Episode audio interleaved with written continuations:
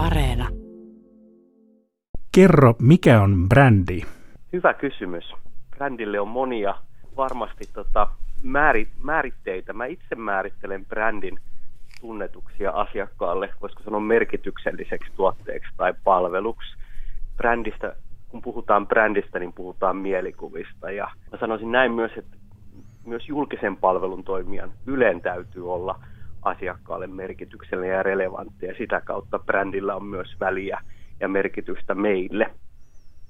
Onko nyt kiinnitetty huomiota lähiaikoina tai ylipäätänsä lähimpien vuosien tai nyt tämän nettiajan myötä brändeihin? Vai onko brändejä ollut aina Yleisradiossa? No kyllä mä sanoisin näin, jos miettii meidän brändiä ja brändejä, me ollaan monien brändien talo, niin tota, kyllähän se meidän brändi on rakentunut vuosikymmenten aikana. Se kytkeytyy hyvin vahvasti siihen luottamukseen ja, ja vahvaan asiakassuhteeseen, joka meillä on suomalaisten kanssa. Mä luulen, että brändeistä, mä oon itse ollut talossa vasta nyt vuoden verran, ja en ole varma, milloin brändeistä on alettu meillä puhua ensimmäisen kerran. Mutta kyllähän niin kuin tällainen, voisiko sanoa, niin kuin brändä, brändien rakentaminen ja brändikeskustelu on käynnistynyt varmaan tuolla niin kuin ehkä, voisiko sanoa, toisen maailmansodan jälkeen. Mä luulen, että meilläkin viimeisten kymmenen vuosien aikana on jo puhuttu brändistä ja brändeistä ja, ja, ja tämä keskustelu on tietysti nyt vahvistunut ja voimistunut. Ehkä osin sen kautta, että, että jos miettii meitäkin talona, niin me ei pelkästään, voisiko sanoa, kilpailla muiden medioiden kanssa siitä, miten ihmiset käyttää aikaansa, vaan, vaan tota, me kilpaillaan käytännössä ihmisten ajasta ja huomiosta laajemminkin. Ja sitten jos ajattelee tämän päivän tätä aikaa ja hetkeä, niin Toki meillä on hirvittävän paljon asiakkaina, kuluttajina, median kuluttajina valinnanvaraa. Ja sitä kautta ehkä tämä ajatus siitä, että, että, että se kyllä edellyttää, kun ihmiset tekee sitten brändillisiä valintoja, voisiko sanoa tunteeseen, kokemukseen, mielikuviin perustuvia valintoja, niin se kyllä edellyttää sitä, että meillä on vahvoja brändejä, meillä on tunnettuja brändejä. Että kyllä se tunnettuus on hyvin vahvasti siellä, voisiko sanoa, brändin ytimessä. Että joku asia on tunnettu ja merkityksellinen asiakkaalle.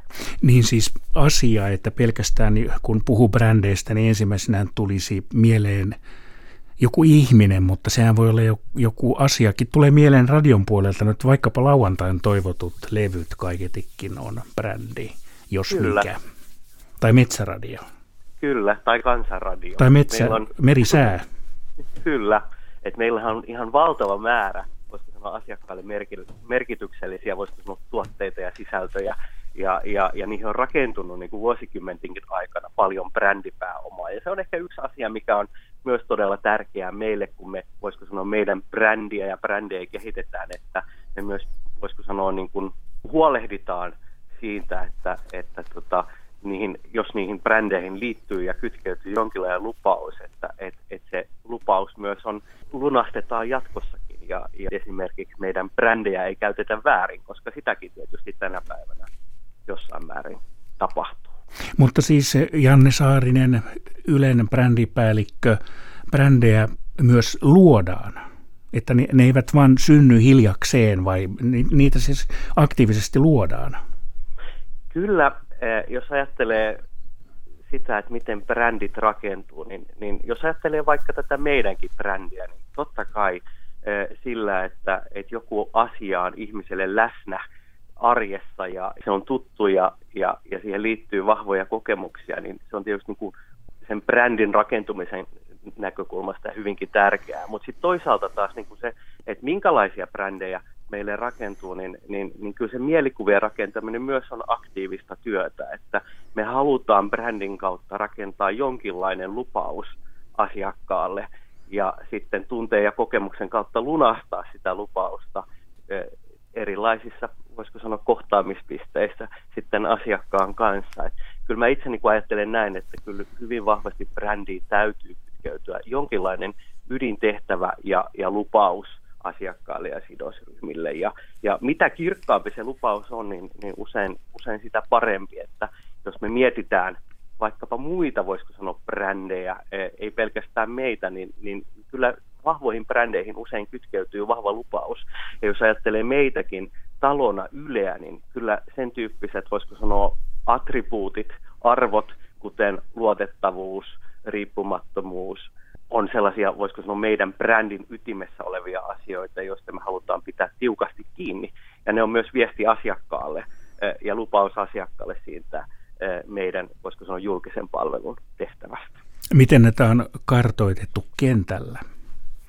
No kyllä me tutkitaan brändejä ja, ja, ja brändiä eri tavoin. Ja, ja, ja ehkä tuossa yhtenä tutkimuksena voin mainita tästä ihan viime viikoltakin, niin, niin vuosittain Suomessa tutkitaan taloustutkimus tekee tällaista brändien arvostustutkimusta, missä ihmisiltä kysytään että sitä, että kuinka, kuinka korkealle he arvottavat erilaisia brändejä ja, ja kuinka ne, he niitä tuntevat. Ja tässä hiljan juuri tutkimuksessa niin sekä meidän, voisiko sanoa, emobrändi Yle, että, että meidän keskeinen palvelubrändi Yle Areena niin menestyi erittäin hyvin siinä, että millä tavalla, miten ihmiset näitä brändejä arvostaa. Mitä sinä Janne teet keskimäärin joka päivä, kun olet brändipäällikkö, niin mitä tuohon työhön kuuluu? No se on hyvä kysymys. Ja, ja jos nyt miettii tätä meidän brändiä, että, että Ylen brändi niin rakentuu kuitenkin hyvin vahvasti meidän sisältöjen ja palveluiden kautta Toki viestinnällä, markkinoilla, siltä miltä brändi tuntuu ja näyttää, on, on, on myös paljon merkitystä, mutta me ajatellaan ja lähestytään yleensä brändiä hyvin, voisi sanoa, tällainen niin kuin kokonaisvaltaisesti ja puhutaan, meillä on tällainen ajatus brändille johtamisesta, että itse asiassa itse kukin meistä täällä Ylellä tekee päivittäin siihen brändiin liittyviä päätöksiä ja, ja valintoja.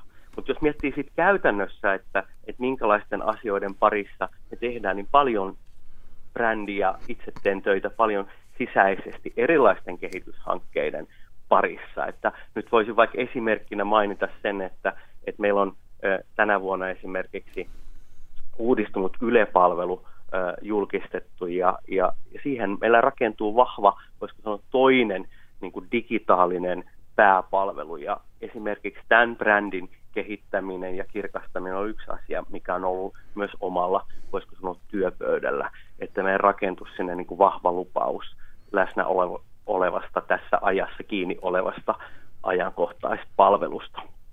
Mutta tuota, kaiken aikaa pitää sukkuloida ympärille. Kyllä, kyllä. Pitää sukkuloida ympärille, olla vähän erityyppisissä hankkeissa ja projekteissa kiinni. Ja yksi myös niin kuin olennainen ulottuvuus myös on, kun puhutaan sit kiinnostava asia esimerkiksi meidän brändien näkökulmasta esimerkiksi se, että mikä, mikä rooli esimerkiksi henkilöillä on suhteessa, voisiko sanoa, ylesuhteeseen ja siihen, minkälainen suhde ihmisiä rakentuu meihin. Niin tämä esimerkiksi on yksi sellainen kiinnostava asia, mitä varmasti tutkitaan tästä tulevaisuudessa enemmänkin, että minkälaisia ovat julkisen palvelun henkilö, voisiko sanoa brändit ja minkälainen voisiko sanoa lupaus sinne rakentuu joka tapauksessa on hyvin moniääninen ja moninainen kokonaisuus, niin kuin tämä meidän brändillinenkin kokonaisuus on. Ja minusta se on niin kuin Ylen ehkä hienoimpia voimavaroja on se, että meillä on niin erilaisia, erityyppisiä brändejä, koska se meidän tehtäväkin on tietysti todella laaja. Jos miettii vielä ehkä meidän niin kuin brändin tilaa ja tulevaisuutta, näin niin kuin 95-vuotiaana on hyvä myös vähän katsoa ehkä eteenpäin, niin, niin mietin sitä myös, että miten meidän brändi elää ja vahvistuu tulevaisuudessa, niin meillä on todella, niin kuin tuossa jo aiemmin totesin, meidät koetaan hyvinkin luotettavana, laadukkaana ja turvallisena. Ja ehkä sanoisin, että tällaisessa maailmassa, jossa, jossa muutos on jatkuvaa, ja, niin nämä on hirvittävän tärkeitä ja kriittisiä voimavaroja. Sitten samaan aikaan meidän tietysti pitää pystyä elämään tässä ajassa ja tarjota inspiraatiota ja uusia elämyksiä ja olla ehkä entistä moniäänisempiä ja vuorovaikutteisempia tämä on varmasti sellainen alue, mihin meidän tulee jatkossakin panostaa lisää.